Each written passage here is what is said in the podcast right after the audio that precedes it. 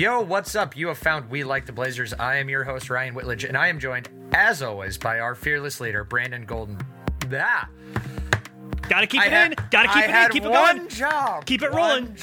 We're not editing it. No, I'm not editing this out. What's up, Ryan? It's Brandon Golden here. I'm happy to be here. It's good to see both. We have one other voice on the line, though, and it is from the Trailcasters. It's Keith Feltner-Smith. Ryan, you totally messed that up. Keith, what's up, buddy? How you doing?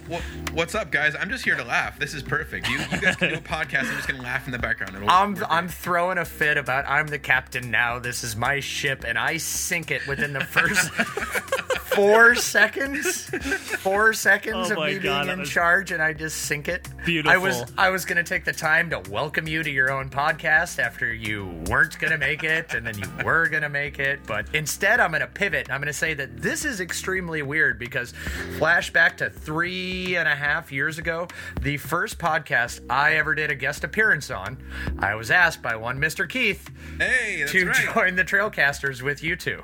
That's right. Wow, back in the old school days. Yes, so this is a very weird cyclical thing where everything comes full circle. Yep. Exactly. Yeah, about me not being here really quick, I confused Sunday with Monday somehow, which I don't know how that's possible. So that happened. And then last Monday was off, so you're just you're stuck in like a groundhog's loop from last weekend. So that's weekend. I like that. I thought that might have been what it was. It's something in my, I think that's probably what it was. Something in my head is like, oh yeah, I'm not working until this time. And so anyway, it was funny because we drove an hour, the thing we were going to do got canceled, and we drove all the way back. But anyway, here I am. So Ryan, thank you for welcoming me here. You can't talk either. Exactly. No, I definitely can't. I'm happy to be here. So yeah, I'm letting you, as much as our captain just drove the ship onto a sandbar and we're now stranded, I'm going to give the wheel, this, what do you call it? The ship's wheel? What do you call that? Oh God. Is it Isn't there a name for it? It's not just steering wheel. That's not what it is. What's the nautic? Yeah, someone Google this. Yeah, I need to figure this out. I will hand the big giant ship's wheel with the wooden knobs that come out back to Ryan and let him drive this. I'm sure people are really appreciating this part of the podcast. The wheel of a ship is a modern method of changing the angle. It is also the helm. That is the area of the ship where the wheel is located. It is called a wheel, but it is also called a galver. No, we need to make up a new word. Google. I typed in what is the ship's steering wheel called, and it says the steering wheel of the ship is called the helm. The term helm is also used to indicate the area of the ship where the steering wheel is located. Oh. Continue reading. I'm not continuing. I got my answer. Okay, fine. And it does say that the helm of a ship is a tiller or wheel and any associated equipment for steering a ship or boat. So only the best. What was the G word? What was the first one? A galver.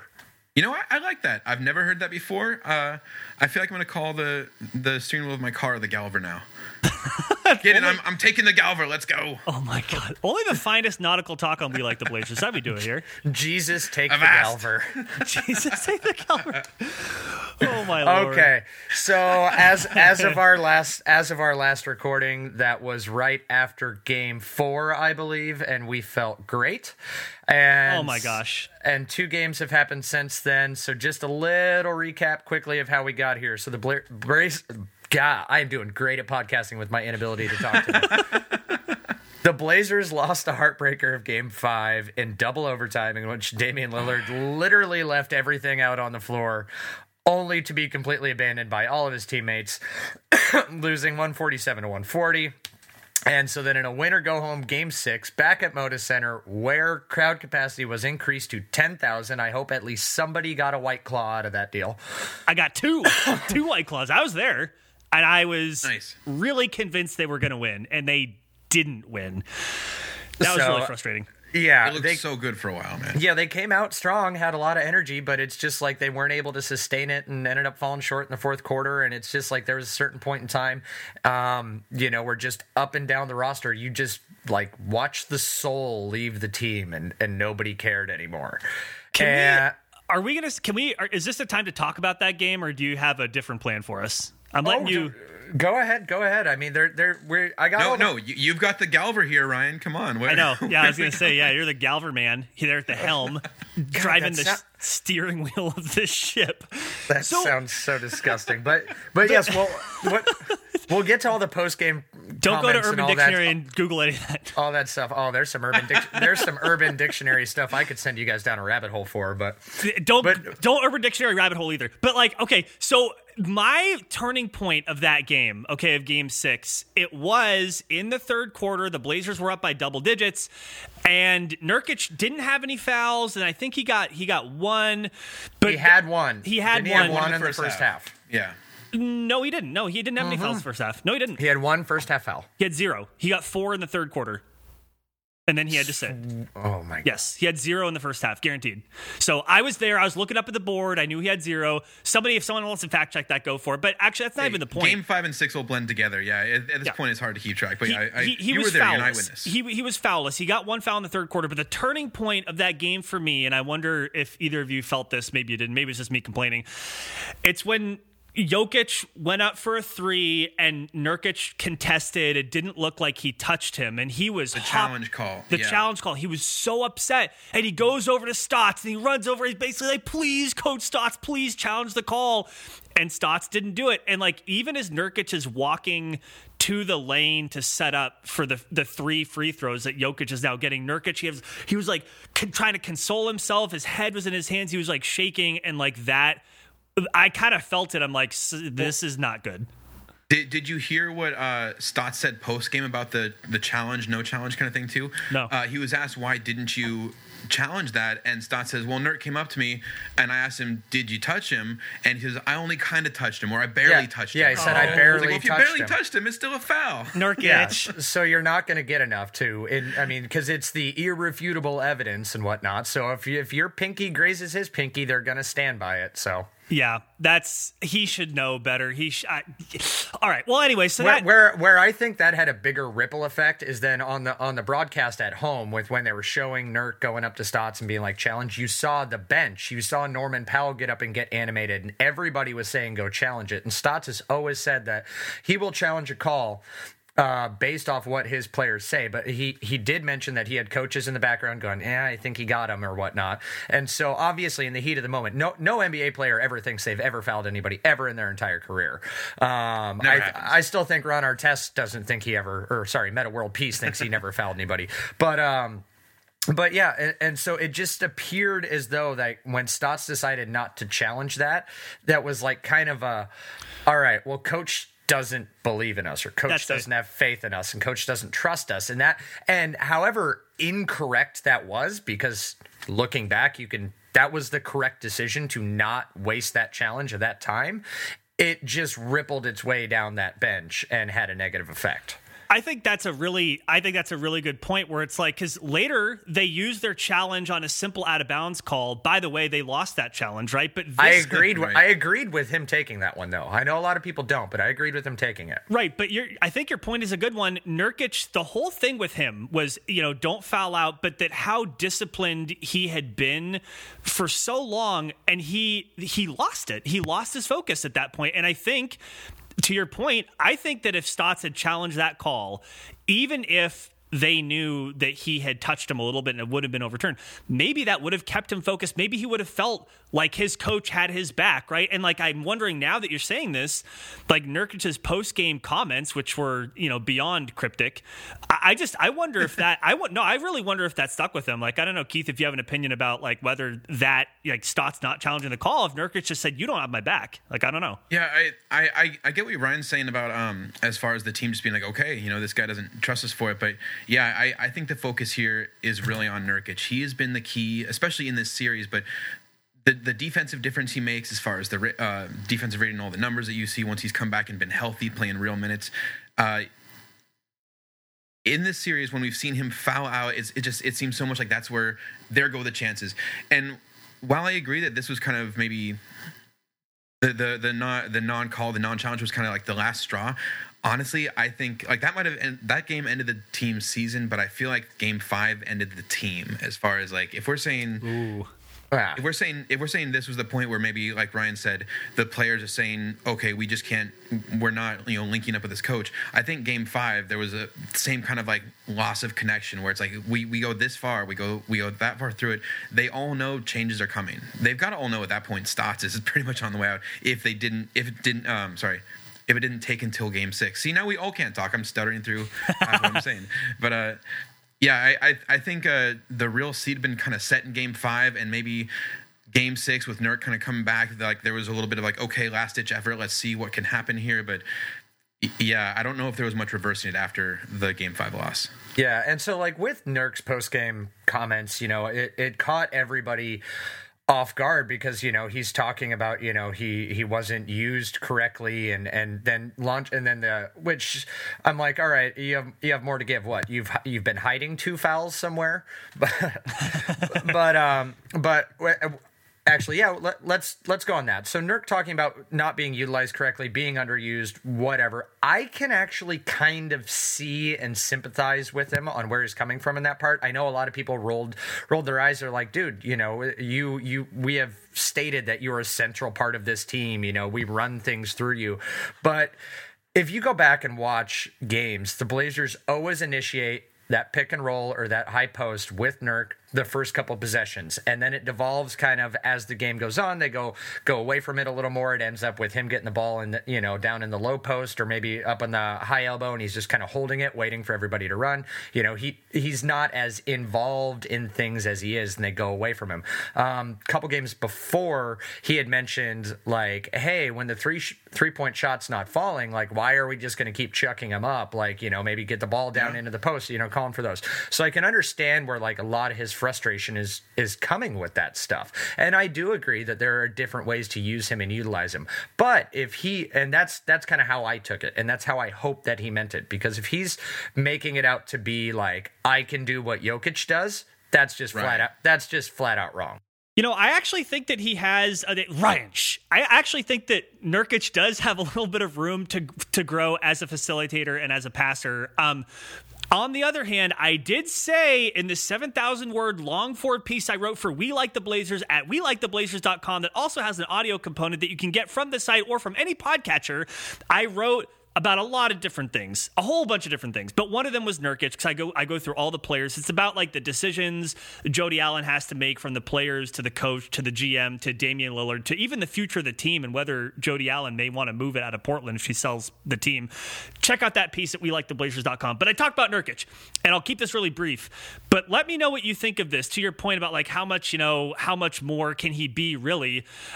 So here's what I wrote. This is from esteemed writer Brandon Golden. At his peak, Nurkic is the Blazers' second best player and was capable of numbing the impact of presumptive MVP Nikola Jokic. At worst, he blows easy shots, stumbles, and makes lazy decisions that will take him out of the game literally and figuratively. Had Nurkic not fouled out multiple times, the Blazers may very well have won their first-round series against Denver this year. So here's my question.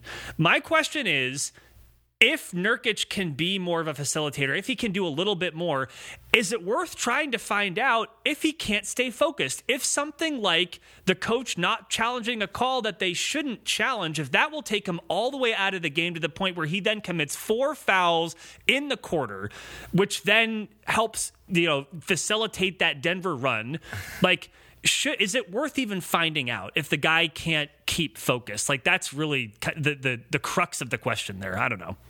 Yes, it is. You think but so? Yes. Yeah, but if I'm with you. If he think, yeah, oh, and both if of you go to hell. No, just kidding. No, and so like this kind of ties into like, I mean, his stupid comment about his contract or whatever, and I texted. I shot a text off to an NBA guy that I know and who's okay, Mr. Braggy. Well, I guarantee you I did not text Danny Meringue. It was not Danny Meringue that I texted because I do.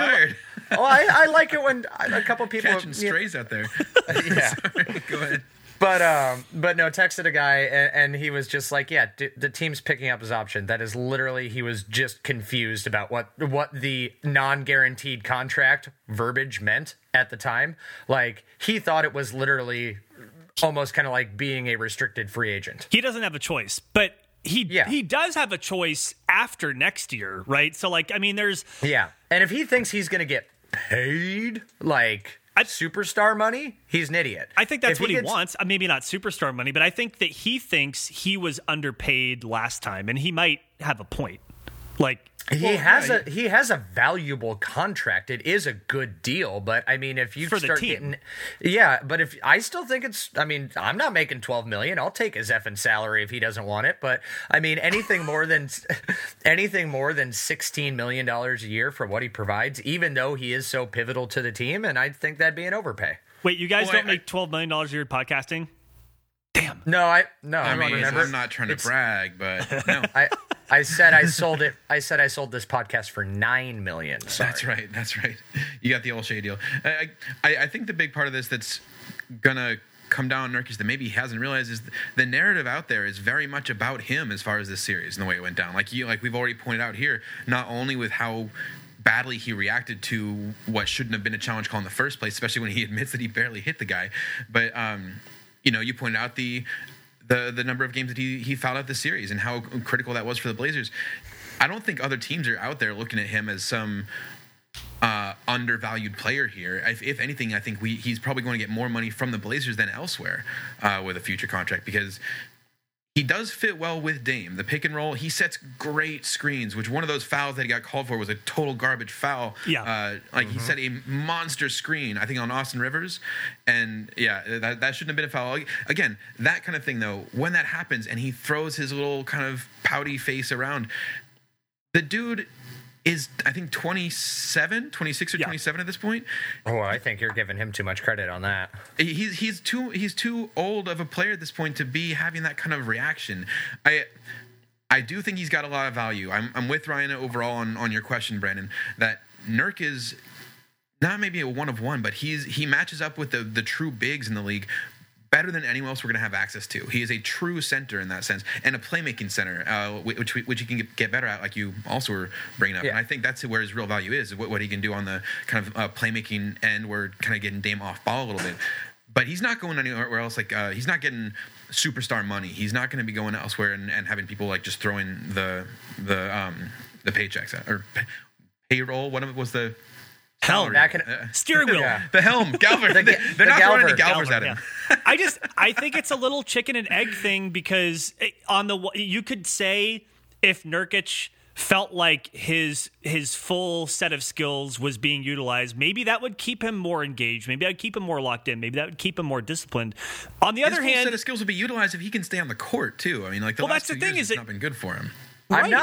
I know he's had stupid fouls, but I'm not gonna try to hold it against the guy too much that the presumable MVP could get him in foul trouble. That's not where most of his fouls were coming from. Like, if you look at the game, like, less than half of his fouls were coming off of Jokic. So, like, that's... I don't need your logic here. Don't come at me with facts. That's right. No, yeah, but that's actually a great point, though, because, like, one of the replays that I saw more than any other, I feel like, was the final foul I don't remember. He fouled out.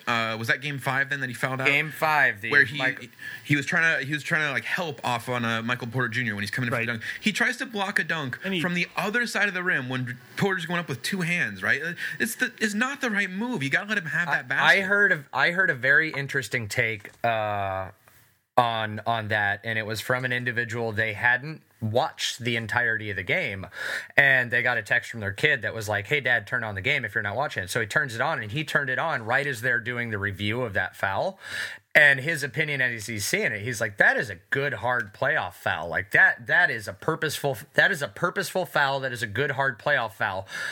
He had zero clue how many fouls Nurk had. And then as soon as they come back and he finds out that was his final foul, he goes, you don't do that fucking foul if you have 5. And then he goes, but he just walks off to the bench with like, oh, okay then.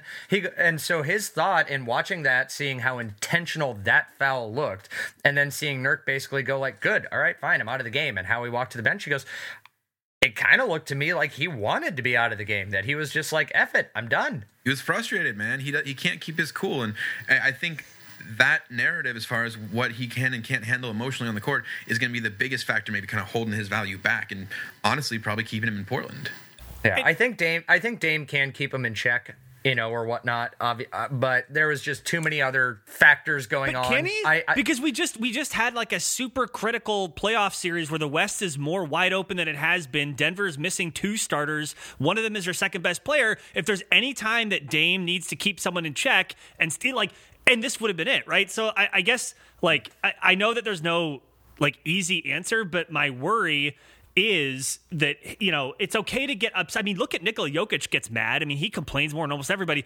But, like, he then is able to refocus himself pretty quickly and stay locked into what he's doing. I mean, Nikola Jokic is one of the most patient players I've ever seen. He's so incredibly patient, right?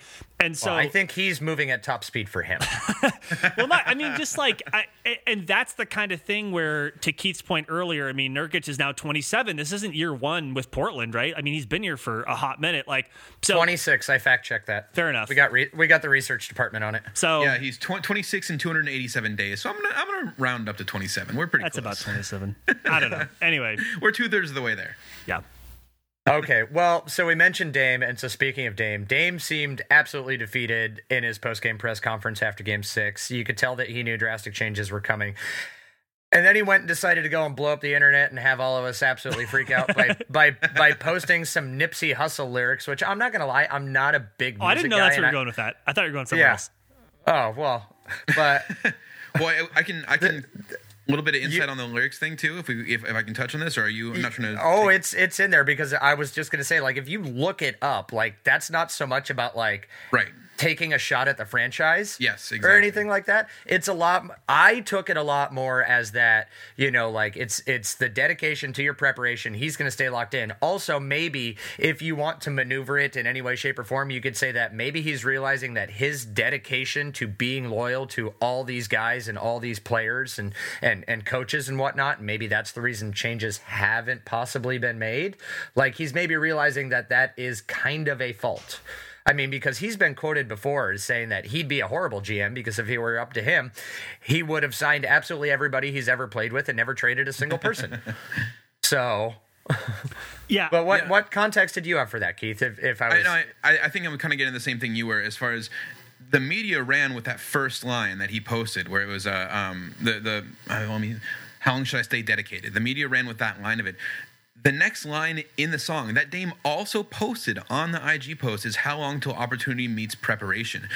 And again, the song is called Dedication. At the point of the song, it's a rhetorical question. How long should I stay dedicated? He's not actually questioning the franchise by referencing the song. He's kind of making the point of how long do you stay dedicated? You stay dedicated until it pays off. So he's basically reaffirming the same thing he's always said. He's staying. It did not read to me as, like, when I went and saw the full thing that he posted and looked at the song that it comes from, it does not read to me as him saying, you know, like, this franchise isn't doing enough. How long do I stay dedicated? It's him saying, okay, back to the grind a little bit.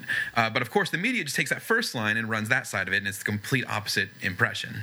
Well, do you think the Nipsey Hussle estate was grateful that Dame referenced that? Because I'd be curious to see what the playback numbers are on Spotify for that song. Think you had to pay royalties on that? My take on this, it's only 2 bars, not 4, so, you know, it's under the limit or something. Sorry. 2 Bar Tuesday. My take on this was, even if it would have been the most inflammatory lyric of all time, even if it would have been like the lyrics like, yo, I fucking hate the Blazers, I'm getting the fuck out, like, right? Like, I wouldn't have cared, because Dame has every right to be upset, literally every right in the whole world. Like, so for me, especially that coming immediately after the game, I was just like, if that's how he wants to decompress, and, like, that's completely fine. If he's frustrated, he's allowed to be frustrated. Right. And so I think what Dame said a little after that was much more impactful. It had way more consequence on the future of the franchise than that. I don't know if, Ryan, that's where you wanted to go next. Ryan also looks like you're doing something. But well, no, I just, you want to pay attention to the podcast, Ryan? Come on, bro. Well, there's kind of breaking news. There's kind of breaking news or whatnot, and it's a person close to Damian Lillard told CNBC.com that he's expected to wait and see what the Blazers do this offseason before deciding his future with the team. That's from Jabari Young. And apparently the prevalent rumor is that Jason Kidd, which we'll get into the stuff with him later, turned down took himself out of the running for the coaching job in Portland, because it is rumored that Frank Vogel will be fired and Jason Kidd will take over as head coach of the Lakers. So why would Jason Kidd come to the Blazers to coach Damian Lillard when apparently the Lakers are going to poach Damian Lillard away from the Blazers? all sorts of stupidity in this breaking-ish news. Oh, but wow. Oh, man. They're making so many jumps there.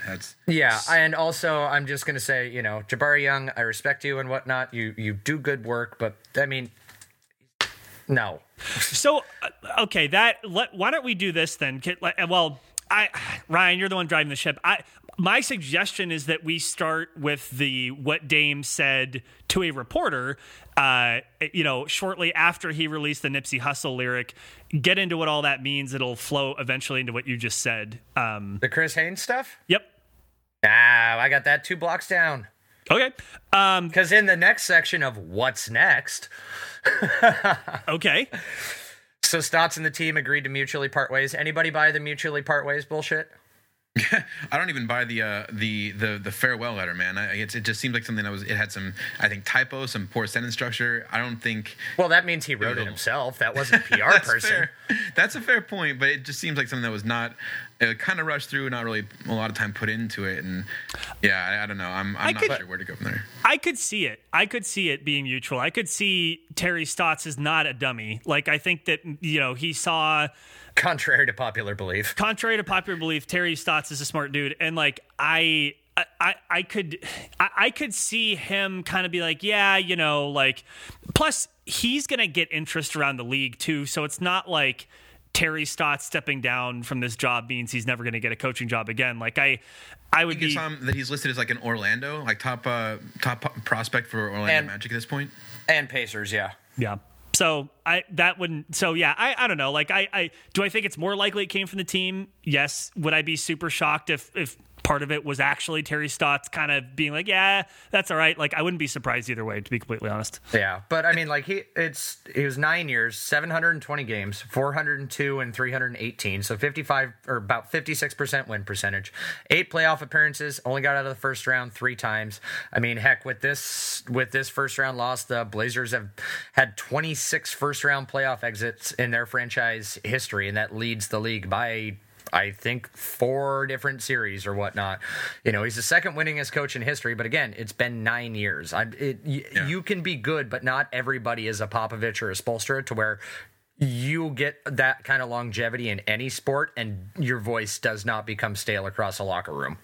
Well, so something else too, you mentioned Popovich, and when we see these other coaches that have like the seemingly everlasting tenure as head coach there, you also see them often getting a little bit more kind of control and input into the rest of the franchise to help shape the team. And I don't think we've ever really heard that here. Like it was always Olshey making the offseason moves and then Stotts doing what he can do on the court with the pieces Olshey has put together.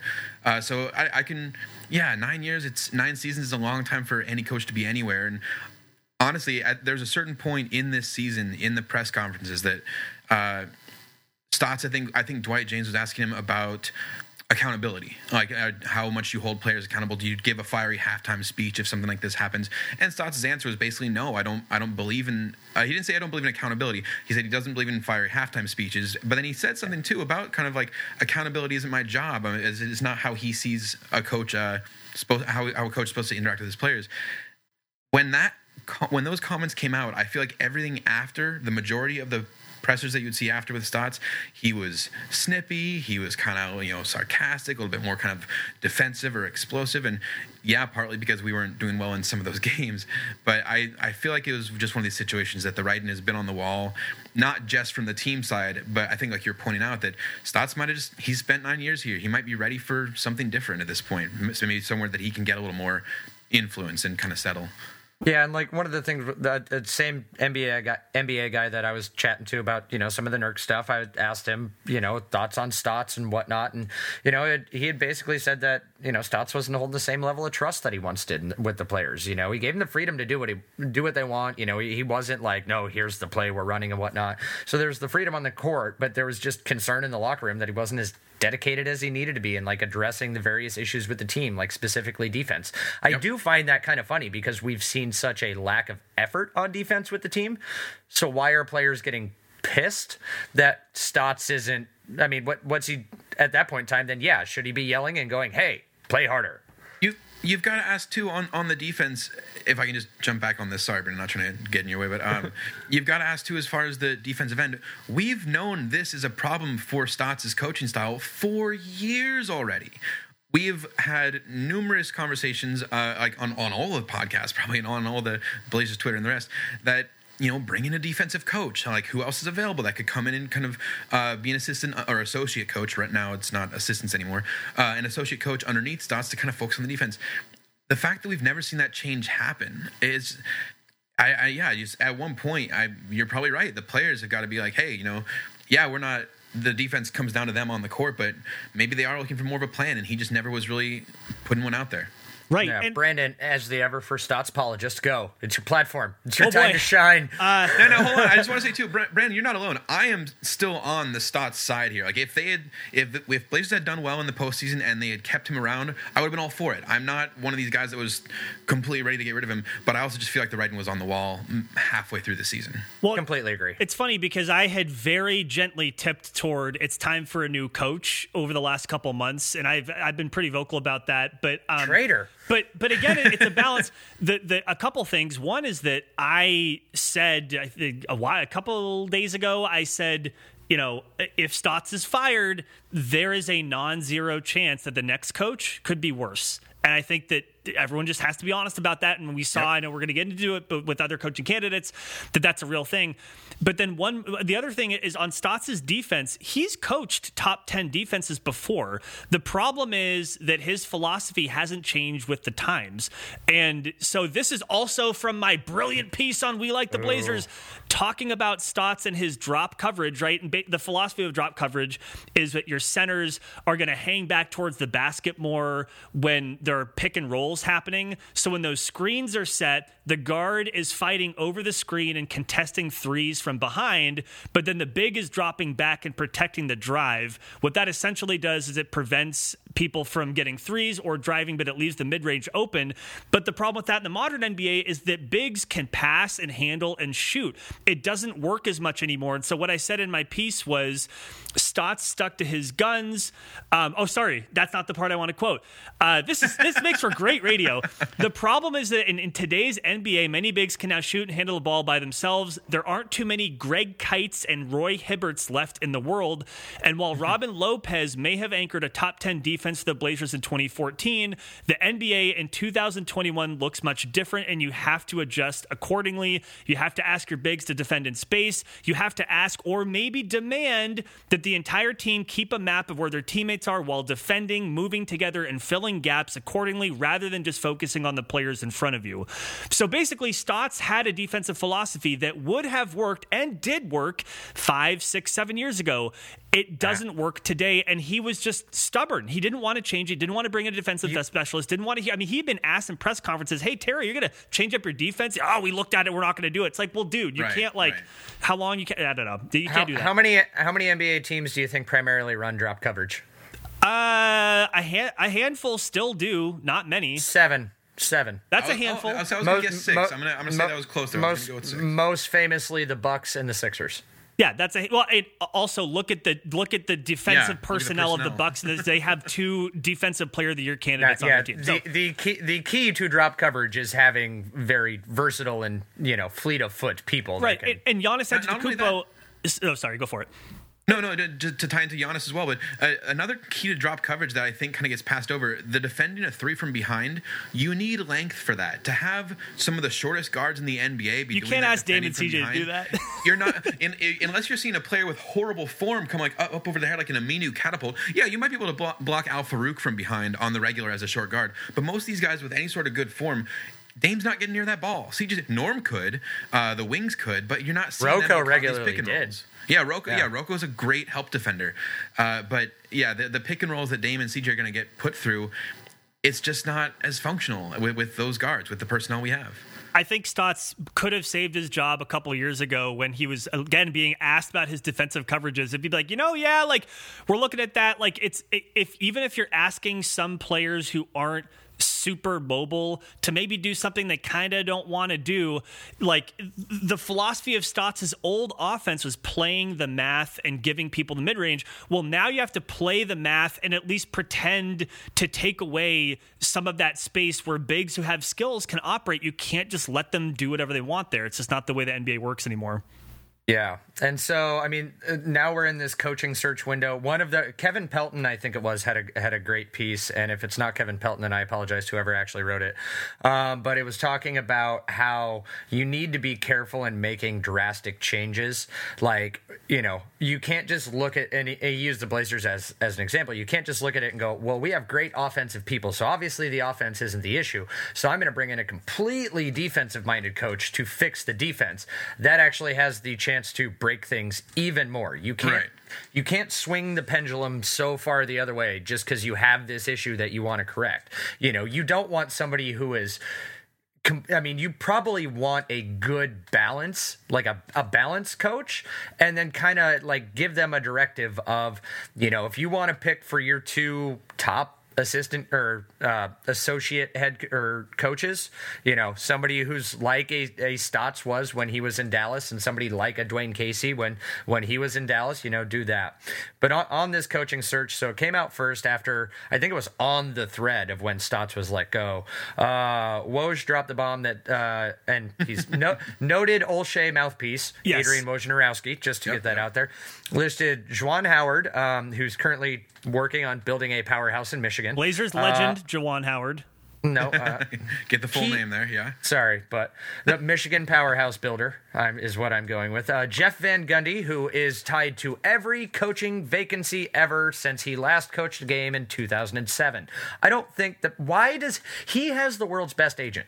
To keep his name in everybody's mouth for every effing coaching job that comes up – his agent is not paid enough.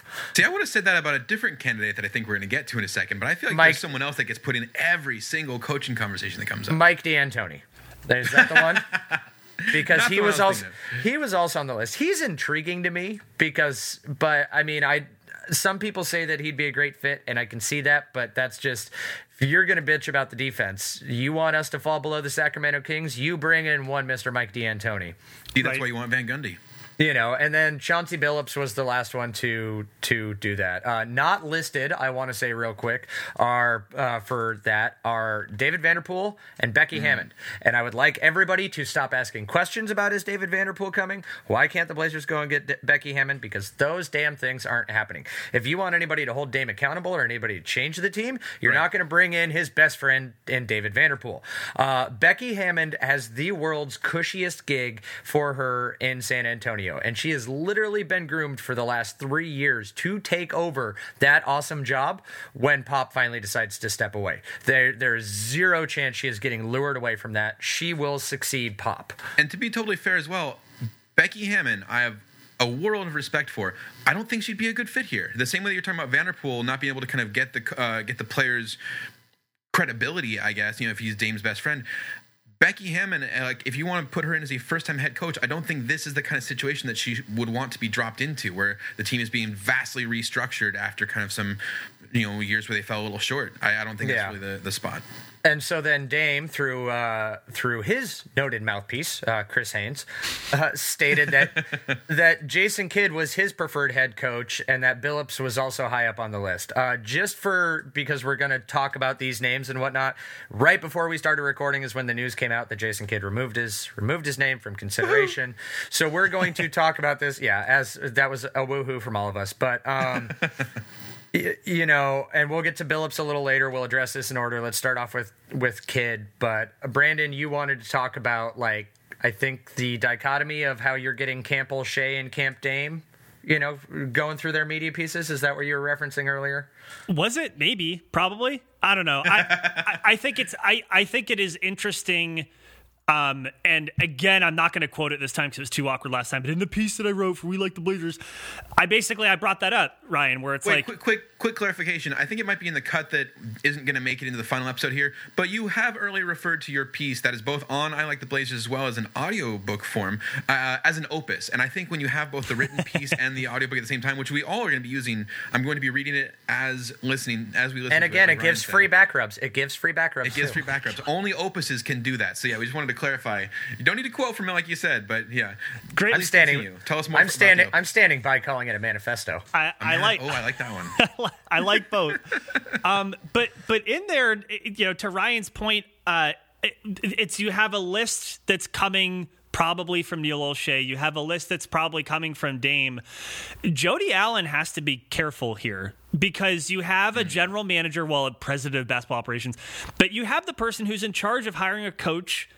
Say these are the coaches. Then you have your franchise player, the best player that's ever played for the team, the person that makes your franchise what it is in any way, shape, or form, at least for the next few years. You have to be really careful. And if I were Jody Allen, I don't know how I would navigate this, because maybe there is a longer list of people who Dame would like to see, and that list isn't fully public. But if you accept that the names that Dame has shared are the only ones acceptable to him, and they are different from what the general manager is saying, that signals that there may be a problem. And it's interesting because, you know, with the general manager, with the organization, with the continuity of an organization for which continuity has been such a key these last 9 years, from Olshey to Stotts to Dame, everyone's been on the same page. People don't appear to be on the same page right now. And I don't know exactly what's happening, but I think that people should be open to the possibility that this is not. And it's the same thing. You go back and you look at the competing narratives before the playoffs about, is what's happening the coach's fault, or is what's happening the GM's fault, right? You had that little tit for tat between the reporting from Jason Kidd and the reporting from Chris Haynes. And I just think it's very interesting that I think both of those, it signals that maybe there's something, you know, what's the phrase about not all is perfect in paradise. I don't know. There may be something happening. Who knows? I think it's absolutely cute that you think Jody Allen is putting in this much thought and give a fuckery about. There is zero way that I think it's a business for her, but hey, you have to be careful about it. Exactly. And all she cares about, she's noted as being very results driven and oriented. You know, there's cost cutting moves. I maintain that the smartest thing that Olshey has done so far outside of drafting Damian Lillard is that he structured his contract to be exactly 1 year more than Terry Stotts. So that if Stotts went, he wasn't automatically tied to it. Now, I do believe that this is going to be his most important offseason ever, because if everybody's blamed Stotts is no longer there. You bring in a new coach, and if the shit looks the same, I mean, he starts off day one or day zero as the most hot seat GM there is. But I don't know. I just don't think Jody is thinking about it outside of how things affect the team valuation. I read something, but this affects the team valuation. If you piss off Dame. Well, yeah, and apparently Damian Lillard, when teams start coming out, and you're hearing reports that multiple teams are calling for Dame, which I do love, because that means Olshey doesn't have to call them for CJ. He can just be like, "That's a no on Dame." But have you heard of this CJ feller here? But they're kind of the same height, you know. If you squint, they sort of, you know, they score sometimes the same amount of points, sometimes. Yeah, one runs a few more miles. Yeah, exactly. But Dame, Dame's valuation, what he adds to the Blazers as a franchise, is worth $250 million, in the total franchise valuation and whatnot. So he's not going anywhere. I don't think she's selling anytime soon. She is probably going to hold on until the league enters into its expansion, which it's been looking at expanding by two teams. That's $2 billion just to get the opportunity to spend $3 billion more dollars, you know, that is divvied out to the other 30 teams. And she'll probably look to sell after that happens. So, I mean, she's going to want to keep it somewhat status quo and keep the books looking clean. Ish. You know, the one benefit is that they avoided the luxury tax last year, so they're not in danger of being a repeater. So they could overspend in the offseason this year, but I don't know. And now we got into the offseason moves and we completely skipped over some of the Dame coaching stuff. Wait a minute. I need to argue with you, and I'm going to give it to Keith. I'm arguing. We're moving on. No. I'm going to argue with you. I'm going to argue with you, give it to Keith, who's then going to back me up, and we're both going to double team your argument. But like, you said something in there. It's like, oh, Jody Allen doesn't care because Dame's just going to be here. Well, you know what? If there's a power struggle going on, and if you piss off Dame, guess what Dame can do? He could say, I want out, and say it publicly, and then guess what? He's going to be gone. You might get pennies on the dollar. You might get pennies on the dollar if it gets to that point. And here's the thing, like, there has never been, in my recollection, an NBA player who has ever publicly said, this is the coach I want. LeBron has never done that, but Dame just did. So I think Jody Allen does have to tread carefully here. I don't think she can just sit back and let the basketball people handle the basketball. I think that she has to be careful about how she navigates this for her own business interests. And so, Keith, clearly you agree with every word I said, right? Like, I totally missed that play call where I was supposed to be backing you up, man. I was on a totally different playbook for it. I'm kidding. Can I push back a second on, you mentioned as far as the Olshey stuff. Well, okay, restarting that whole statement. Yes, I agree that there's a power struggle going on with in here between kind of the Dame and Olshey interest, or just the idea that the team is not really all on the same page. I don't think Olshey has nearly as strong of a position as maybe is being implied. That's what else I wanted to push back on you on, Ryan. You said Olshey drafted Dame. The story that I understand, he didn't draft Dame. Paul Allen. Well, yeah, Paul Allen had his thoughts on Dame well before. Yes, the Chad Buchanan crew had done all their scouting, all their that. It just so happened that Olshey was there and newly hired. He was walking into the building, but yeah. He got his desk key the same time that Dame did, and so we just give him the credit there. He gets credit for CJ, point, though, so you can have that. Yeah, I do like your point, though, that as far as Olshey has got to know, if he's not going out the door soon, like, following Stotts here, which I think he should be, he's got to know that he's on the hot seat from day zero, like you said. It's definitely, it's the prove it time. But what we've seen from him year after year is he doesn't take big swings. He takes safe moves. And he also wastes a lot of money on players that don't end up doing very well for us. He's had a lot of bloated contracts to players that were kind of like minor role players, and where he's always kind of touting, we're going to take this player who's kind of on the fringes and revitalize him here. And for a while, it did seem to work. Like Robin Lopez, we brought him up earlier. He was definitely one of these players who came in here kind of on the fringes of the league, and suddenly he had a real role, and he's turned that into more down the road for more of a career than he probably would have if he hadn't come to Portland. But Olshey has had a lot of other misses, man. If there's a power struggle going on between his interests and Dame's interests, I don't think that's much of a struggle. If that makes sense. I just think the team. I think Jody would be crazy to back Olshey and anything he's looking for, if it's opposed to what Dame is looking for. I just don't think it's like I don't think it's a side picking. I think whoever if they both want to have her ear, it's going to be whoever sells her on the most realistic, financially sound, I can guarantee you this kind of results kind of thing. Well, question though, did I end up backing up Brandon after all with that? I think I came around and kind of backed up. No, you properly fence sat. You straddled that line expertly. Like a pro. Like on that chain link fence when like one foot is inside the little hole of the thing and the other foot's on the other side. The thing that's funny about Olshey, I know you gotta be careful with that, but the chain link. The thing that's funny about Olshey, I've jumped so many chain link fences in my day. The thing that's funny about Olshey is like, I went back and I looked at this piece from Joe Freeman of the Oregonian, and God bless him, it was from 2015. It was just an absolute puff piece. Oh, Neil Olshey. No, 2013. Neil Olshey's so great. He's changing the team culture. He's upgrading the practice facilities. Oh my God, he loves it here. It's so great. And it talks about how Olshey is mindful of when the Blazers will have cap space in a couple of years. And so, remember what Olshey used to say all the time? Oh, it doesn't move the needle. Remember, like we heard, that trade wouldn't move the needle. Bifurcate. But he would say trifurcate. Do we get quadrificate this year? Quintillificate. Septicate. But Neil Olshey would use the term "move the needle" over and over again. Why? Because he was basically saying, "I'm going to wait until the 2026 2016 offseason, the Blazers didn't get better as quickly as they could have during that time because he was saving money for a summer where he totally whiffed on everything. And we don't even have to get into it, but just to say his philosophy. Yeah. Oh, Evan Turner needed that money. He really did. Evan Turner, like, you know, calling Andre Iguodala and others saying, I can't believe they gave me this much money.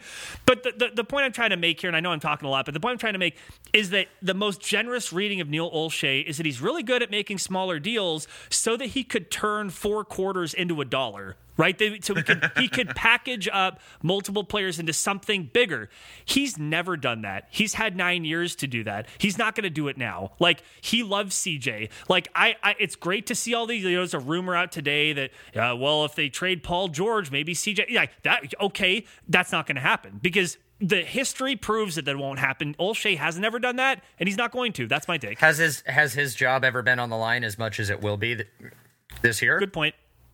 And the one thing too that makes me so nervous about this coaching hire, and we'll get into the other popular candidate now that Kidd has taken himself out. Well, we'll pause on the Kidd thing for why that's a woohoo for a brief second. But but the other thing that worries me.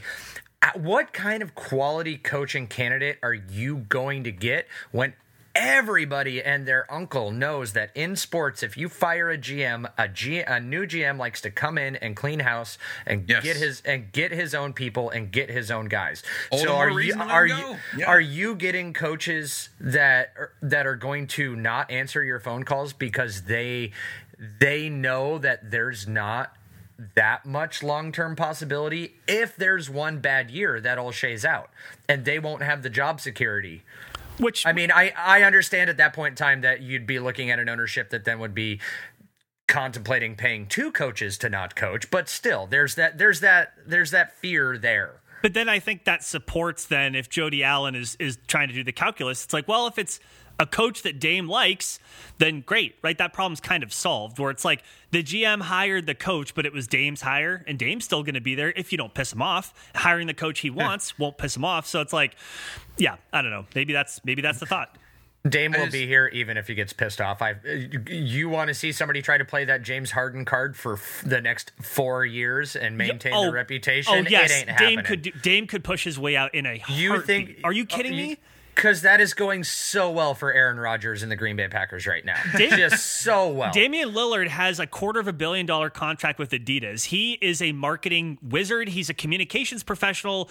Dame is really well connected. Like, you don't think Dame could push his way out of Portland? He could do that in a day. Not a day. You mean he will expertly navigate that like he did the Jason Kidd nomination and fiasco now? Oh, what a transition. Look at you, Mr. Professional. So when he came out with that through Haynes and giving his backing, I think all of us collectively as a city said, are you effing serious? Could you not read the room anymore? And again, I think I said something about it earlier, but he's got strong ties. They're both from Oakland. They're both, you know, Dame went to his basketball camps when he was a kid. I literally don't think it was anything more than Dame thinking that it was, you know, hey, that's a legendary point guard from the city I grew up in. He would get me. He'd be good. But the guy you're talking about is an absolute asshole. He's an asshole, and he's a domestic abuser. And like when Blazers have had a platform of the NBA has at large has a platform of fighting against this kind of thing, but the Blazers specifically have had campaigns about trying to stop this kind of thing from being so socially normalized and so acceptable. It's ridiculous that Dame wasn't thinking is the problem. I think someone else was doing the thinking for him. Someone in his camp is saying, oh, yeah, bring up the Oakland guy. It was a dumb thing to say. It was a dumb thing to put out there. And with that, I got into a debate earlier with a friend, and, you know, they dropped the line that, you know, you've seen a lot, you know, of, well, yeah, you know, that was 20 years ago. Like, how far do you go to cancel and whatnot? And, you know, you don't know that he hasn't made strides to try to be a better person. And I was like, no. I said, I get that. And I do somewhat agree with the, you know, if people have proven that, you know, they're becoming better human beings, like, yes, you shouldn't always hold something against them. But he was... In Kidd's case, he has done the exact opposite. He has proven as time goes on that he does not care and he is more of an asshole. I mean, yes, this was 20 years ago. He followed that up by getting 2 DUIs and then trying to usurp an entire organization out in Milwaukee as a power grab and then got fired because of it and, you know, had to go back down to being an assistant role. Everything since that moment, since he pled guilty to those horrible charges, has proved that he doesn't care and he is not trying to be a better person. Yeah. Exactly. So in that case, hell no, stay the fuck away from the franchise. I think that's a really good point. There's something else too, where I get that this issue can be a little complicated for people. And yes, I also believe in the power of rehabilitation. I think that's important.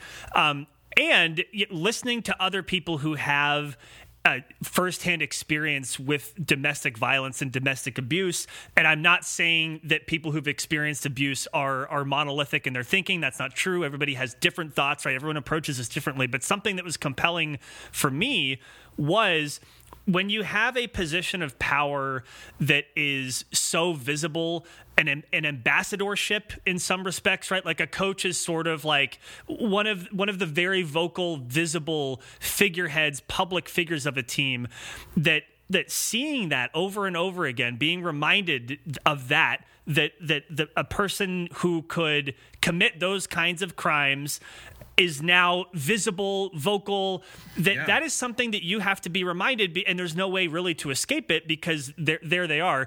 I think that is super important for us to think about in this. I also do, again, like I do think about rehabilitation is important, right?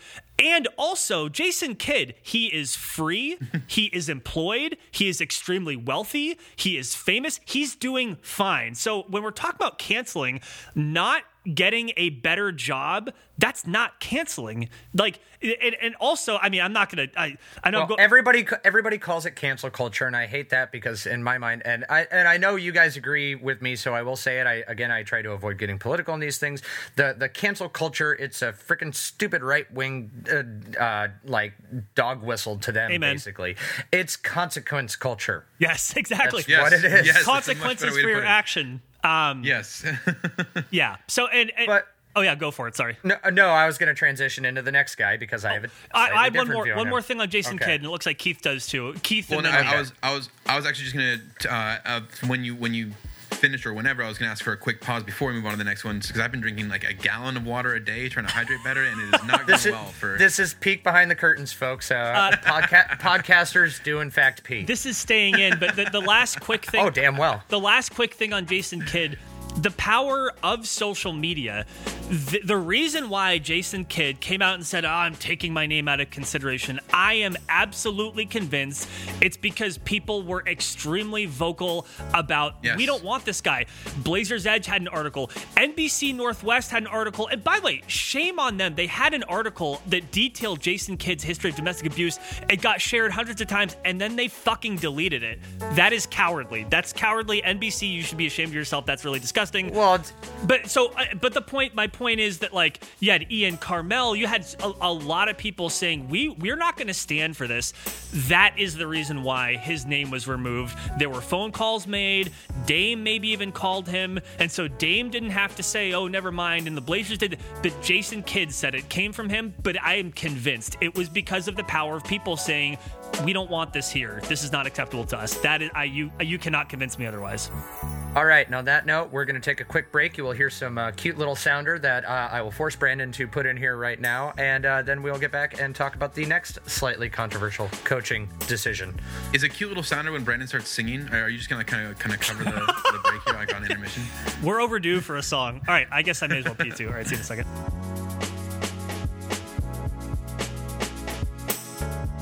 Now, here's your silence for your break. Violence? Okay, son of a bitch. We're fine.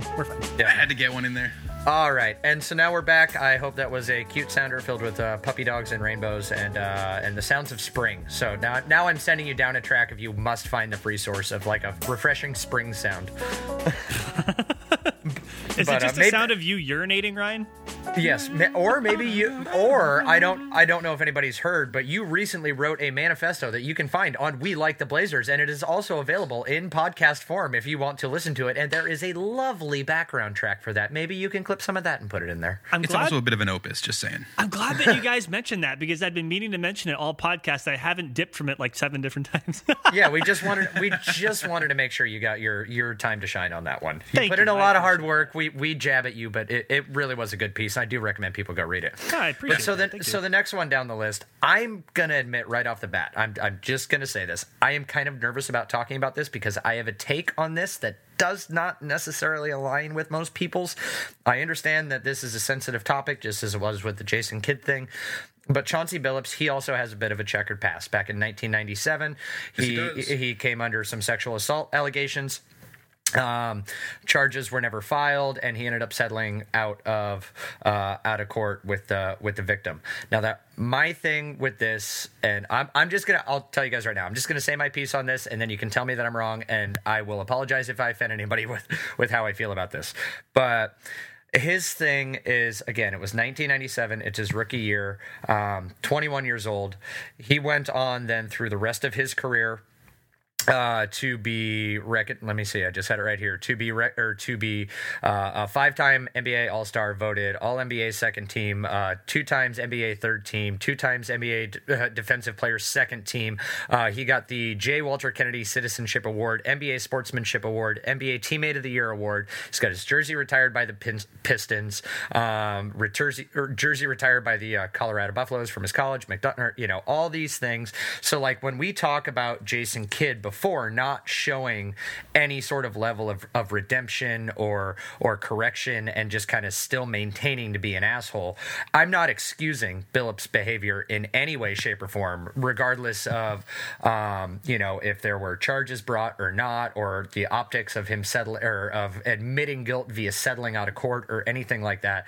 But he, with his, does appear to have tried to make himself a better person. And on top of it, too, I mean, he's married. He has 3 daughters. I'm going to say because of that he probably has a much different respect for women now as a 44-year-old grown adult than he did as an idiotic 21-year-old. And it's the other thing, too, is that, you know, there are other athletes today in our society that are held up to very high standards, are very highly regarded, are very well looked at, have awards named after them and whatnot, that have had similar things where even charges were brought against them, you know, and we don't question it now. And kind of my thing with Billups, and I will say this, like there is parts of my life in my own life, people I know, where I have seen sexual abuse, sexual assault, and how that has an effect on people. So if you're listening to this and you are a victim of that, I want you to know that I do understand that, and I have talked to people in my life who have dealt with that. And again, even back at a super young age, I've dealt with that to some degree. So I completely understand the mentality behind it. I'm not trying to diminish any of what you've gone through and how you as a fan of the team, how this could affect you and how that would change your rooting interest. But I think that looking at lumping the Jason Kidd stuff and Chauncey Billups stuff into the same bubble is the wrong idea. And I would not personally hold it against the organization for giving Billups a chance just because of that past. Yeah, floor's open to you guys with this one. I think that was a really thoughtful and honest take, and I appreciate that. And I think I'm offended. No, I'm just kidding. No, I mean, and like I think this stuff. I quit. The biggest thing, Ryan, that I get, and you can tell me if I'm not interpreting this the right way, but from when I'm hearing you talk about it, is that this stuff is complicated. It's morally complicated. Yes. And the facts of any given case are also really complicated. So for me personally, this is very similar to the stuff with Jason Kidd, in that you have events that have happened. It's different in some respects in that with Jason Kidd, it was something he was convicted of. With Chauncey Billups, it was something where it was settled out of court. But the facts of the Chauncey Billups case are pretty concerning. Mm-hmm. There's a good a tweet from Eric Griffith, if you follow him at @EricG_NBA, where he references the book Out of Bounds by Jeff Benedict. He did some reporting. It includes some of the medical examinations of the victim and then some of the accounts of both the victim and the people that she had accused, including Billups. And Billups had admitted that he had what he called consensual sexual contact with this woman. And so what I'm trying to get at is that if you have something that happened, I understand that it is very, very complicated. And for everybody, it's going to hit them differently. Like your life experiences, it's going to affect you differently, right? And for me, there are also really complicated questions about, like you're saying, Ryan, with redemption, people being rehabilitated. And so I completely understand that. So while you and I may land on a different side of whether we personally would be more or less okay with seeing one of these people be a Blazers coach, I think that we could agree that we are both trying to be as thoughtful about it and trying to be as open-minded about it. Trying to center the victims in this, I think, is absolutely critical. And that it is complicated, right? And the last thing I'll say, and I know I've been babbling, is that I am not an expert in these kinds of things. There are a lot of things that I don't know a lot about. I learn new things about all sorts of stuff every day. And there will be times when I talk about stuff that maybe I stumble or I trip or I fuck up my words. I get something wrong. And I'm just going to accept that because I'm just trying to learn and be better. So it's the same thing with this. I'm just trying to learn and be better. And I get that it's complicated. So that's my take. It's not particularly eloquent, but that's kind of where I land on this. I don't know, Keith, what your thoughts are. I think you're both extremely eloquent is what I think. No, it's obviously an awkward issue. And I struggle at times in life, especially with, you know, issues of principle and moral, to not look at it as binary, as strictly kind of like black and white. There's, you know, correct and like right and wrong. At the same time, I don't know as many of the details on the Billups background as I do about Jason Kidd, just because I have looked more into this, and some of it has happened more recently, where there have been many articles written about the long string of incidents in Kidd's life. Well, yes, right. I mean, I think the last big in-depth one was right after he got hired on as a Lakers assistant. Yeah. They're like, is this something we should be doing? Because Look at this. I didn't know about the Billups stuff until literally the other day. I had never heard of it before, which I think is. Because it's further back in the past as well, and it was an isolated incident. It's not the same as the stuff with Kidd. It's hard not to look at things binary, like when you hear about one of these cases, and like have that affect how we feel about them. But I do think, as far as what we've brought up with allowing for redemption, allowing for people to grow and learn over their lives, there are certainly differences. And even if the biggest difference is, like we've just said, a isolated incident from the sound of it with Billups versus a string of incidents and kind of a pattern in history as you see with Kidd. Right. Yeah.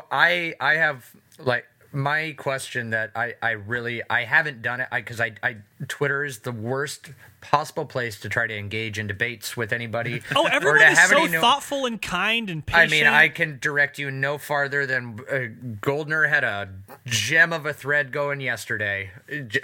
But wait, which one was that? That's the one where I chimed in on the Blazer Tag Twitter account and said it's all Ted Wheeler's fault. Oh, yeah, that's right. That's right. I was just trying to find some unifying force there. So, but the one thing, and I'm not going to ask it online, but it's something that I kind of ask people to debate mentally when they're thinking about this is, how do you feel about Kobe? Because, if you want to talk about somebody that has a very similar circumstance and is now held in very high regard, and there's Ben Roethlisberger and with the Pittsburgh Steelers, there's like I said, there's athletes in all these sports, but if you want to talk about the best basketball example of that is the Kobe Bryant situation.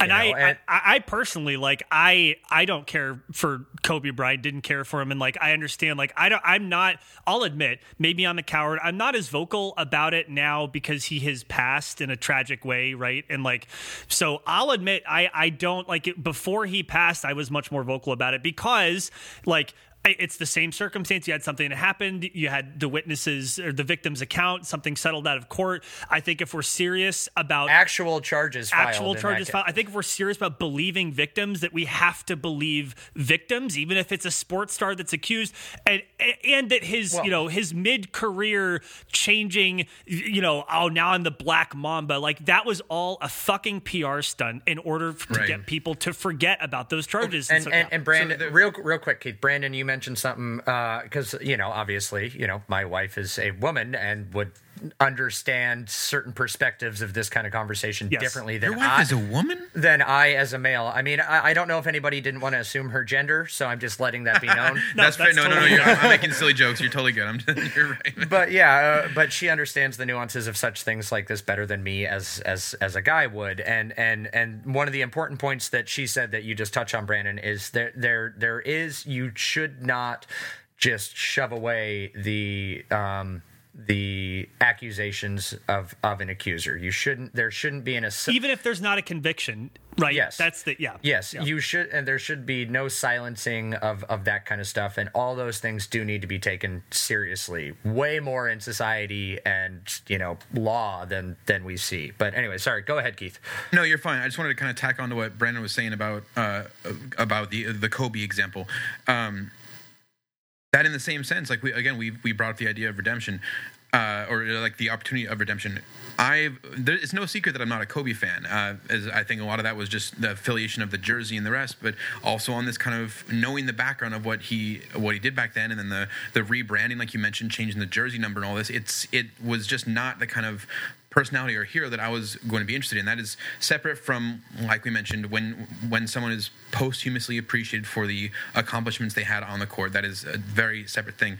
But Kobe, after those incidents that we are, again, like wanting to hold him accountable for, as you should hold someone accountable for when they've done this, whether they rebrand or not, he also went on, kind of like what we were saying with Billups, as far as he went on to have a life and career where he has been one of the biggest proponents of the WNBA. He's a huge supporter of a lot of women's issues. He was a huge supporter of a lot of women's issues when he was alive. He has a beautiful wife and daughters that he put, like, it's highly known that he put them at the center of his world. He was very much a girl dad. A girl dad, yes, thank you. But yeah, so I think he is a good example for both, on one hand, how you shouldn't just, dismiss this stuff. You need to be able to, it needs to be part of his legacy that he did these bad things, but it also should be part of the legacy that you can grow past those things, and can grow past horrible, gross, disgusting mistakes that you made when you were younger. Yeah, I think that is fair, right? Like, I am not the kind of person who thinks that our criminal justice system should just lock people away and throw away the key. I do not believe that. And, I think it's important to think about that. And there's one more dynamic I wanted to bring up too, because Ryan, you mentioned, that your wife's perspective as a woman is important and might be different from ours because we are all men. The other part of this too, it's not just gender dynamics, it's also race dynamics. And I want to acknowledge that we three here are three white dudes talking about this. And there was a comment on Blazers Edge from the piece that Dave Deckard wrote about why he couldn't support the candidacy of either Jason Kidd or Chauncey Billups. There was a comment in there, and I want to read just a small part of it. And I know I'm doing a lot of reading, and I apologize, but it's a small part. Well, at least you ventured away from your own piece now. Yeah now I'm sharing other people's work. Yes. This is not an Opus quote, to be clear. This is not an Opus quote. This is from a user on Blazers Edge, and I'll withhold the name because their username, I believe, is their actual first and last name, and I didn't get their permission, so I'm just going to leave that part out. But what they said was, in their view, here's what he says. What if these men, and by these men he means Jason Kidd and Chauncey Billups, what if these were white men? Would the outrage be the same, or would fans be more open to forgiving and offering a second chance? And the person continues, I hate bringing up race here, but given this is Portland, it certainly matters. Would there be petitions being created to keep them out of Portland if they were white? Would there be articles like this being written if they were white? my answer, this person's answer was no. And my response to that is I think it's really important for us to reflect on that, right? There is a history of over-prosecution of Black people, but particularly Black men. It's generations long, it's systemic, it echoes today, and particularly in cities like Portland. And so I don't have a notoriously white city. Notoriously white city, notoriously historically racist city for a lot of different reasons. And so I'm not saying that any of us have an answer to this. I think it's an important question, though, to bring up. And I think it's an important thing to reflect on. So my hope is, unless either of you two want to add some more, but at a minimum, I'm hoping that people who listen to this think about that question and reflect on it. And I think that's important. And so I just wanted to say I appreciate that person bringing that perspective into this conversation, because it's a really important one. Yeah, no, it's an absolutely big question for sure. Yeah. And it's, definitely, something for a whole nother podcast where we, it's not just I like Blazers, it's I like social issues, diving deep into things that we might not be qualified to talk about. And here's the one last thing too, and I said this before, I'm okay with talking about stuff where I don't feel like I'm an expert. That's right. Okay. Like if somebody wants to hammer me because I said a wrong word or I said something stupid because I was in good faith trying to figure something out, then hammer me for that, because I'm going to continue trying to figure it out, and it's not going to be perfect. There are lots of things where I mess up and I stumble. And this is one of them. And like, it could be something as complicated as issues like this, or it could be something as simple as basketball, where again, like, I know this is kind of a hard pivot, but just along the lines of trying to test stuff out and work through things. When I was writing this big opus on We Like the Blazers, I was trying manifesto. Opus is winning. I was struggling through what restricted free agency meant. And at first I was like, you know what? This is too complicated. And Yusuf Nurkic. The qualifying offer, and then if it's 1 year, if it's 2 years, or the cap hold. And I just about gave up, but I didn't give up. I put a question out to Twitter. I asked people for their help. I said, could you help me through this? And I think that that's really important, right? Like if there's something that you're curious about, it's okay to ask for help. It's okay to struggle through it, whether it's something big or small. I think that's an important thing to do. So that's where I kind of wanted to land that. We'll be right way fewer times than we'll be wrong. And exactly. But we will at least own up being wrong. Last little bit on this coaching thing. It's important to remember too that, the Blazers aren't probably just going to jump in. It's not. If they do have this list and they've known Stotts is going to be out the door for a while, I expect it twice. So Olshey's Santa Claus now? Wow, you just ruined Christmas for all the underage listeners. He would be the worst Santa Claus in the world. It'd be so bad. What are you talking about? He'd just hand out bags of cash to everybody. He'd be so... He's the best Santa Claus. He'd be so unempathetic and cold and slimy. You gotta bifurcate the two personalities of that.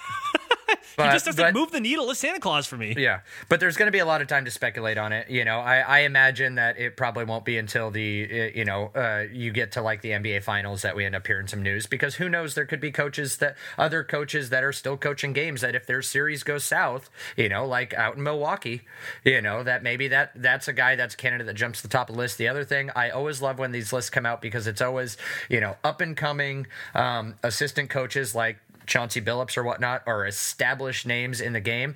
Yet anybody remember Brad Stevens' name being talked about for the Celtics gig when he got hired there? No, that was an out of left field hire. And I know that it didn't get them rings, but it worked out pretty well for Boston. Erik Spoelstra, he was a young coach and somebody who LeBron tried to get pushed out, and Pat Riley didn't allow it, and now Erik Spoelstra is considered one of the greatest coaches in the NBA. By the way, another name that keeps coming up. Sorry, it's not effing happening. Add him to the list with the Vanderpools and the Becky Hammonds. What's it, Erik Spoelstra? Yeah. Erik Spoelstra. That is not effing happening. He's probably gonna. He's from Portland. There's a picture of him with Jack Ramsey when he was a kid. Shoot me now. Fine. Sign Kevin Love to a max deal too, because he's from Portland. Just effing do it. No, he's from Lake Oswego. Totally different. As a Vancouverite, I lump you all in as the same. Oh my God. It's actually it's really funny. People lump Vancouver into Portland too. It's like, are we going to cross state borders here? Really? Like, come on. Yeah. Well, all right. So we're going to wrap this up with this. I actually went out and facilitated questions because I figured, people in Blazerland want to talk some things out. So we got a few here. Some of them we've touched on in things we've already referenced. So I'll reference them back to that point. First one that came in is from Chris McKee at Chris McKee TV, which, by the way, kudos to us for getting an Albuquerque news anchor that follows. Good job. Chris McKee is my buddy from middle school. So okay. There goes all the clout I just tried to build. I love for our big Albuquerque following. By the way, a quick heartfelt thing. Chris is one of my favorite people. Like, middle school was tough for me, and he was one of the people who like genuinely made it better. So Chris, shout out to you.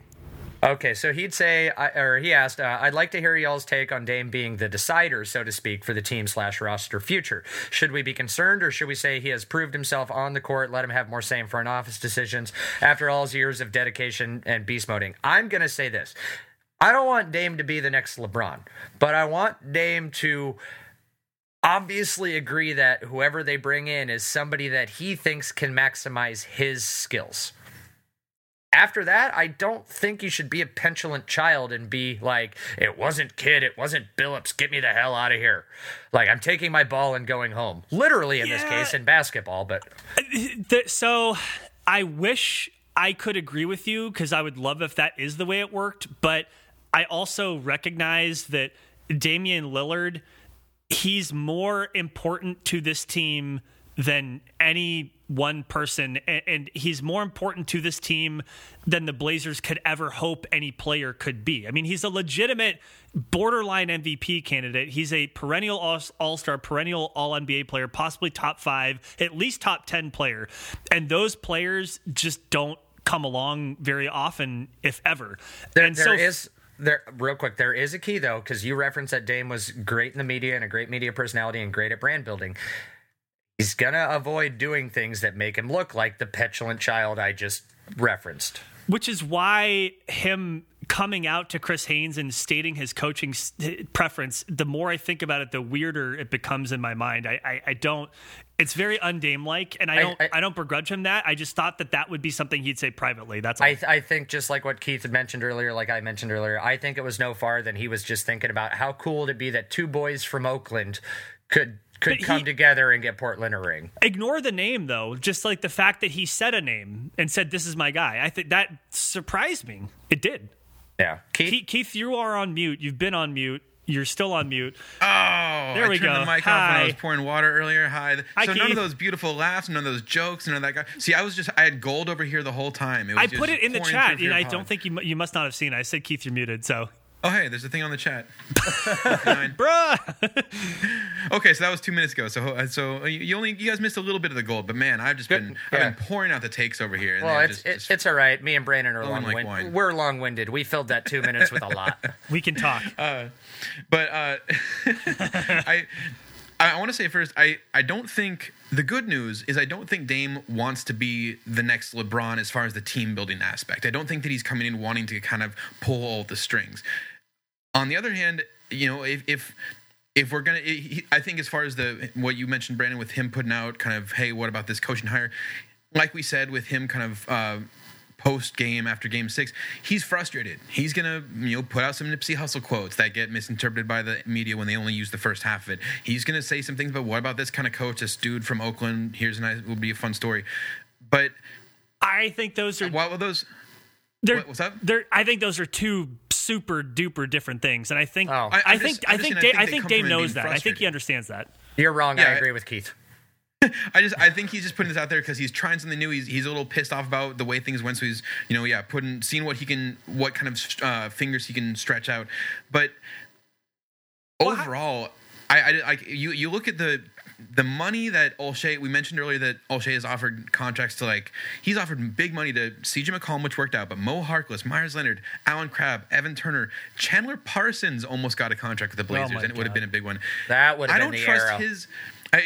I don't trust Olshey's GM decisions, like the history of that, any less than I should trust Dame to be able to say, here's what we need on this team when I've been on the floor and can see what we're missing. Speaking of Chandler Parsons, the best CJ quote ever, better than I'm trying Jennifer, was when Chandler Parsons said something about enjoy the lottery. Yes. And CJ said, we hit the lottery by not signing you. Not signing you. That was a great part. Oh my gosh. I'm thinking my head is spinning, guys. Like, cause this thing, Damian Lillard, he says, this is my guy. And now Jason Kidd's taken out of the running. Maybe it was because of the response from Twitter, which I think that's why it was. Maybe it's something else. But how is this making Dame feel that he, again, is the first player that I ever remember saying, this is the coach I want? Again, even LeBron James, for as much as he is tampered, has never done that. And Dame did that, and it didn't work? I don't think it's the first time, but I would have to spend a smidge. It feels like the very first time. Okay. I think, like, I'm just getting, the more I think about this, the more anxious I'm getting that something's weird. Something's going on. I don't know. Maybe I'm just overreacting. Well, in that note, Xander Brown at Mr. _Z Brown. And I kind of touched on this earlier, but he said, I don't have any hope. You can change the crew, but as long as the captain is the same. Hey, boat reference in the question. Boat reference in the question. It doesn't matter who has the boat steering wheel. Yeah. Grab the government. Yeah, as long as the captain is the same, the ship runs the same. Olshey has long worn out his welcome, and if he isn't gone, I expect the trade to become mediocre, minimal, and non-altering. Yes. First round and out again. Now this is where, and I actually answered him a little bit in this, and I mentioned it, and I'll just kind of read my tweet, but I was like, the difference this year is that with Stotts gone, Olshey is automatically on the hot seat from day zero. This may be the most motivated he has ever been to prove that he is the genius he has been trying to convince us he is. Motivation is one factor, but his track record. Look, we're talking about Jason Kidd's track record being different from the one incident with Billups. Olshey's track record is the same way. He doesn't make good moves. He overpays for mediocre players. Exactly what Xander is saying. Mediocre trades, minimal, non-altering, nothing that's going to swing for the fences. Swing the needle. Is that what the line was that he always went to before? Move the needle. By the way, real quick, right between unprecedented times and the new normal, I would like to add he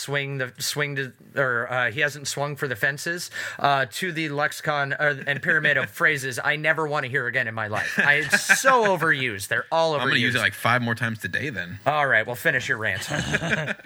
So yeah, I'm gonna swing for the fences with this rant and just try and talk about how Xander just has done such an amazing job talking about how Neil Olshey does not swing for the fences or needles or anything. He bifurcates all of his decisions, and I'm completely with this. It, just so you guys, in case you didn't realize it yet, Xander Brown is my burner account. You know, it's a no. It wouldn't. Is it really? Something. Oh. No, it's not at all. I don't want to. Xander is a unique individual, but I agree with him 100%. What if it was Olshey's burner account and he's just trying to get himself fired?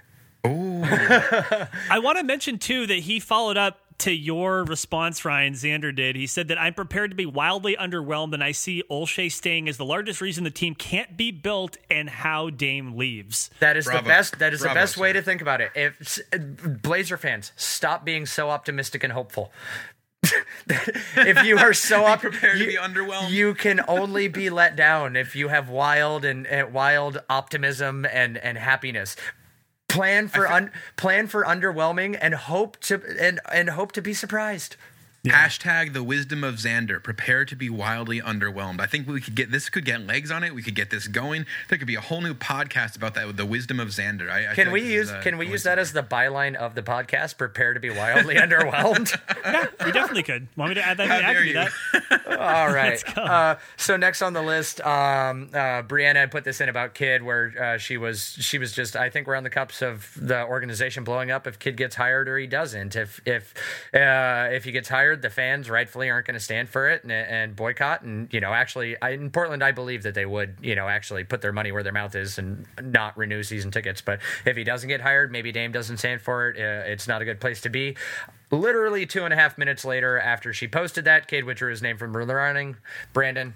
But see, this goes back to my point, my paranoia, right? Of like, if there's something going on behind the scenes, if there is a power struggle, then does this make Dame feel a certain way? Maybe. I don't know. Like, possibly, hopefully not. But, like, if Dame feels like, wow, like, the one person I went on the record, I'm the first player to ever do this. I go on the record and he wasn't even part of the coaching search, right? Like, that must make you feel something. I don't know. Maybe not. Like, I just, I don't know. Just keep your eyes peeled. That's all. It's just a weird hill that you're dying on with this to me. That's all it is. There's no hill. There's no Grant Hill. It's more like a Penny Hardaway. No, I don't know where I'm going with that. But like, but I don't know. That was a fail. I really think that I'm really hoping that Dame is not attaching himself too much to this thing. I kind of like what I was saying earlier. I'm hoping that the Kidd nomination comes from the same place as his Nipsey Hussle quote the other night, where he's frustrated. He's trying to put this stuff out there. About like, you know, like how much can I influence? What can I change here? We haven't seen enough change here, so what else do I need to do? Kind of thing. But yeah, just don't get too. I really hope Dame is not too attached to the kid thing. It's just not the right fit. Maybe he did it on purpose so that when he announces that he wants to be a player coach, it all goes down so much smoother. Yeah. Well, I mean, and also in this regard, you know, Chris Haynes came out again and he did, I think it was on NBA on TNT pregame before the Bucks Nets game yesterday, and they were asking them about, he got asked about the coaching stuff, and he just legit said like the front office will have the ultimate say in the final decision. You know, there's been many pieces that have been written over the years about the relationship that, you know, Dame and Olshey has and what kind of input Dame has had before. Dame has said, as far as, you know, trades and whatnot, he doesn't want to be the one with the final say because he always just looks at it as like, this, I understand this is sports, but this is also people's lives. These are families getting, you know, up and moved and whatnot. But it's, I guarantee there will be input. I guarantee it. But if you're worried about Dame being heavy-handed, it's, I don't know. And he doesn't strike me as the type to just, again, take his ball and go home. Let me kind of throw this out because we've just been, you know, rolling this over the whole time anyway. I think the biggest thing that Blazers could do right now to make Dame happy, to secure him, would be to fire Olshey.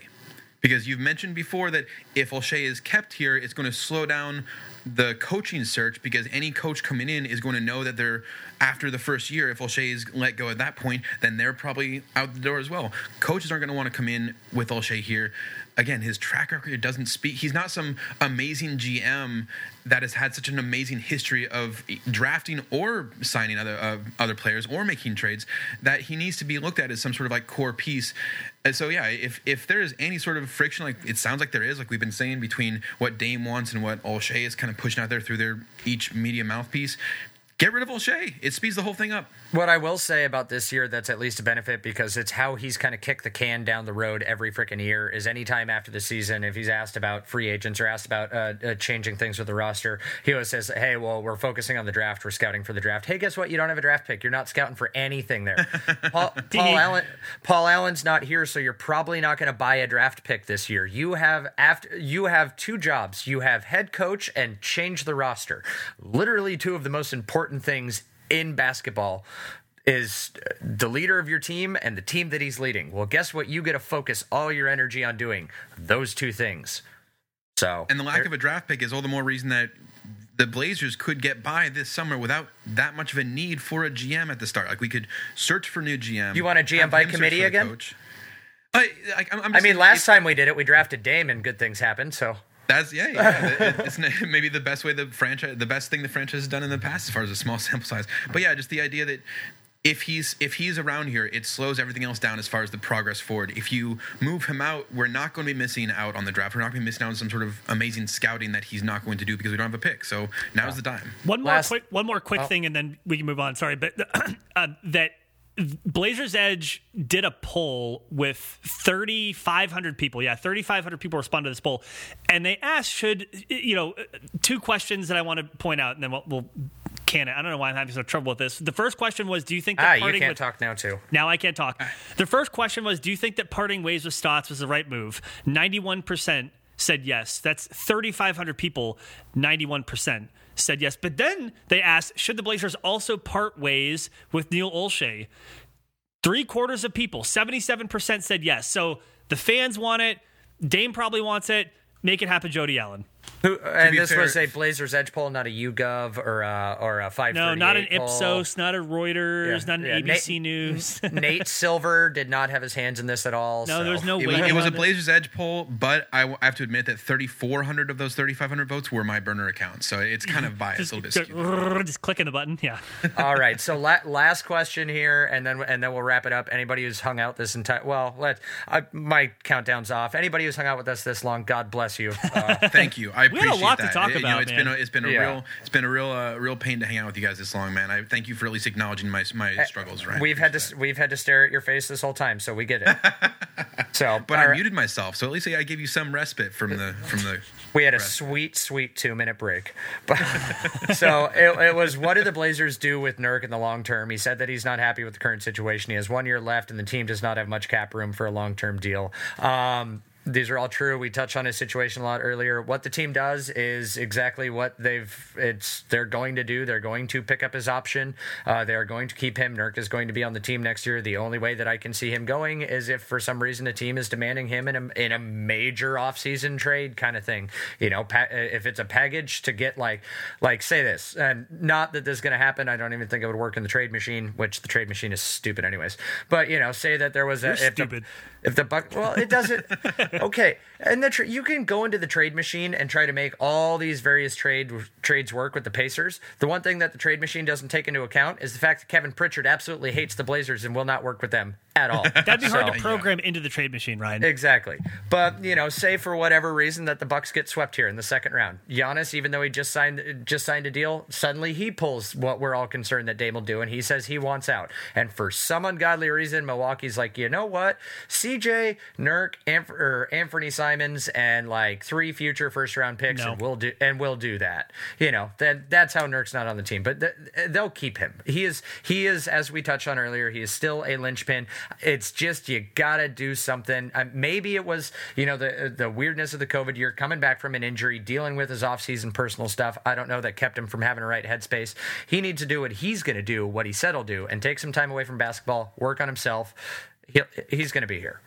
I'm going to answer the Nurk question with a series of my own questions, and kick it to Keith. Can you rely on Nurkic as a second or even a third option on a contending team? By the way, this is from my piece on We Like the Blazers. At 27, Your opus manifesto. Is he past his prime? Can you expect him to change in a different system with different players? Can he bring his best consistently? And then, kind of specific to the point, like, do you keep him for a year and wait to reevaluate? Or you could do this. You could see what you could get in return while he's healthy, and he just got done proving the impact he can have in a competitive playoff series. So like I seriously think that there is a universe in which the Blazers may say, well, he's on a reasonable deal. He is only under team control for 1 more year. But if you were to trade him, the team who got him would keep him under that control for that year on a reasonable contract. Maybe he does then have some value. Maybe he is a throw-in in a CJ trade, right? Like, we don't know.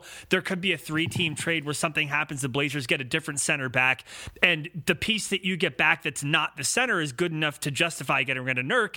So I'm just saying, I don't think it's so clear cut. I think that everything is on the table except for Dame. That's how I feel about it. Wow. Thanks for bringing clarity and confidence to Blazerland with that answer. Yes. Everything is on the table. Everything is on the table. We have no idea what's happening. It's, I mean, that is the unfortunate kind of truth that Blazer fans are going to have to deal with this summer, is that pretty much everything is going to be on the table. Nurk is, I could see it going either way. If you told me that he got moved in a package with CJ somewhere else, I'd believe it. If you told me the Blazers kept him here, he, like we said earlier, he works well with Dame. He's not a young player, but he's young enough. We've invested in him, and we've also invested where he's not overly priced. If he got moved, honestly, I don't even know if it would. If there's a reason for him not to get moved this summer, it's because he could still get moved during the next season. You know, with that contract, if he is playing well in the fall, like maybe other teams are like his value rises in the eyes of other teams. But by the way, he's coming up on a prove it year. Everyone plays great in contract year. That's true. It's a good point. Well, I think unless you're Hassan Whiteside. Honestly, though, I wouldn't be surprised either. Though, with the way that Nurk has had. The struggles of staying on the court, the emotional and kind of hard-on-the-sleeve struggles as well, the amount of energy that I think we've even seen on camera as fans that Dame and other players have had to kind of put into keeping Nurk focused in games even. I wouldn't be too surprised if some of the locker room, Dame included, is a little tired of him. So it really wouldn't shock me if he got moved this summer or in the middle of next season in its own separate trade. But it also wouldn't shock me to see him completely kind of, you know, like shape up in the offseason, focus in a little bit, and pull it together for 1 more year in a prove it season. So yes, again, providing all the clarity that Blazers fans are looking for. Feels weird being the optimistic unicorns and rainbows guy in the room, but all right, we're gonna wrap it up. Again, thank you everyone who stuck around for an hour and a half. There's a whole bunch of speculation and stuff, and this is, as you know, we've all referenced, this is a big transformation period. This is one of the most uncertain times. Damn it, I used it myself. One of the most uncertain times. Yeah. Every defense, Ryan. Yeah. Oh my gosh. Yeah, we need to get out of here. So there's a lot to talk about. We'll still be doing these weekly because, obviously as everything happens, follow along a little bit with the rest of the NBA because some of what happens with other teams still in the playoffs could affect the Blazers. But other than that, before Brandon tells you where to find us, I hear he has a piece that he wants to plug, and this is literally where I made the space to do it. So I just want to make sure that we give you your time. So this is, I literally have it in here as Brandon plug. So Ryan, Brandon, how did you possibly think this wasn't going to come up till now? you know, I'm going to talk about this. That was my mistake. Yeah. I wrote a piece. It's on WeLikeTheBlazers.com. It's the 5-second explanation. It's both a retrospective and a prospective. It goes through what should the Blazers be thinking about in the next year. Check it out. It's on the podcast feed. It's on the site. It's cool. But if you want to reach out to us, you always can at WeLikeTheBlazers.com. Also on Twitter at LikeTheBlazers. You can find us on any podcatcher. But that does not answer the unanswerable question of Keith Feltner-Smith. Where can people find you and your work if they wanted to harass you or do any number of making funs, or if they wanted to commiserate with you about how annoying it is to do a podcast with me again, which, by the way, thank you again for taking the time. Keith, where can people find your stuff? Well, they can't find my work anywhere because I don't work. I simply put nothing out. My tweets are mostly retweeting other people. I'm a creeper or whatever in the background for a lot of that. But you can find my creeping at Rip City Keith and at Trailcasters. Check out the Trailcasters pod as well. I've been working with a lot of different buddies. We had a whole sequence with me and my friend Abdikalis out in Minnesota and AQ. Mikey AQ and then Mikey Weisenberg. We had Evan M come on the other day as well, who I know has come on here recently. Yep. Shout out to the slickest Blazers prints you can find online. Find all of my non-work at Trailcasters, and honestly, maybe don't check out at Rip City Keith because despite being called Rip City Keith, it's mostly a lot of like political and social justice talk. So if you want the Blazers talk, go to Trailcasters. If you want to get serious and anxiety and maybe a bit depressed, go find my other stuff. Nothing wrong with that. A little slice of life. Appreciate you guys. Thank you. And go Blazers. Go Blazers. Go Blazers.